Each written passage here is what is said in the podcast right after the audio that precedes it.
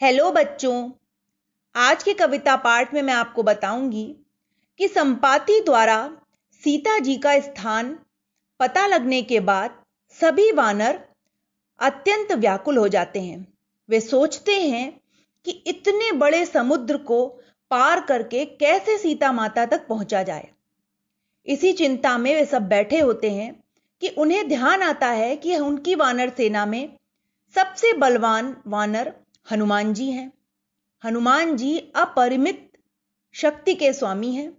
वे ही इतने बड़े समुद्र को पार करके सीता जी को खोज सकते हैं। परंतु यह क्या? हनुमान जी अपनी सारी बल और शक्ति को भूले हुए बैठे हैं। एक श्राप के कारण हनुमान जी को जब उनकी शक्ति की सबसे ज़्यादा आवश्यकता होगी, तभी वे अपनी शक्ति भूल जाएँगे। इस प्रकार सभी वानर हनुमान जी से अनुनय विनय करते हैं कि वे समुद्र पार करके, लंका जाके और सीता जी की खोज करके आए। परंतु हनुमान जी को कोई भी शक्ति अपनी याद ही नहीं है। सभी वानर बार बार उनकी शक्तियों का उन्हें स्मरण कराते हैं और अंत में वे इसमें सफल भी होते हैं। हनुमान जी को वापस अपनी शक्तियाँ याद आ जाती हैं और वे समुद्र पार करके लंका नगरी की ओर प्रस्थान करते हैं। लंका नगरी जाते समय मार्ग में उन्हें अत्यंत कठिनाइयों का सामना करना पड़ता है। सबसे पहले मैनाक पर्वत समुद्र में से प्रकट होता है और वो हनुमान जी से आग्रह करता है कि इतनी लंबी यात्रा है तो वो क्षण भर वे मैनाक पर विश्राम कर लें। परंतु हनुमान जी कहते हैं कि वो राम कार्य के लिए निकले हैं, वो विश्राम नहीं कर सकते। इसके पश्चात एक विशाल काय राक्षसी उनका मार्ग रोकती है। यह राक्षसी सुरसा होती है।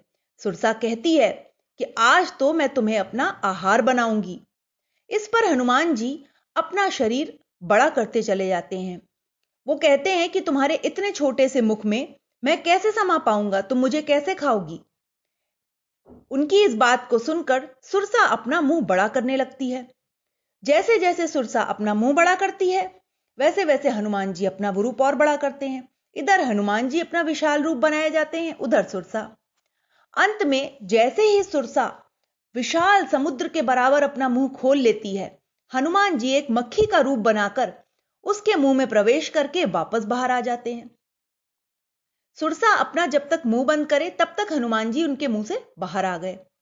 इसके पश्चात हनुमान जी ने उनसे प्रार्थना की कि, हे देवी, आपके कहे अनुसार मैं आपके मुँह में प्रवेश करा और बाहर भी आ गया। अब मुझे मार्ग दे दीजिए और मुझे अपने जगह पे जाने दीजिए। इस पर सुरसा, जो कि एक देवी होती है और हनुमान जी की परीक्षा लेने हेतु आती है, वो उन्हें आशीर्वाद देती है, अपने असली स्वरूप में प्रकट होकर और हनुमान जी को आगे जाने का मार्ग भी देती है।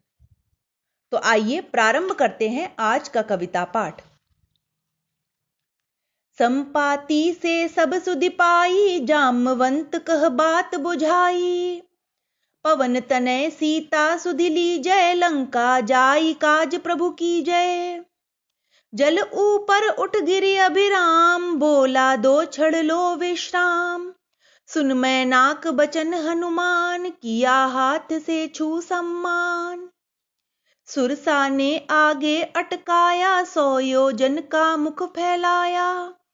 पवन तनय लघु रूप बनाए, झट मुख बैठे बाहर आए। तुम बल बुद्धि निधि जाना तात, बोली वह नागों की मात।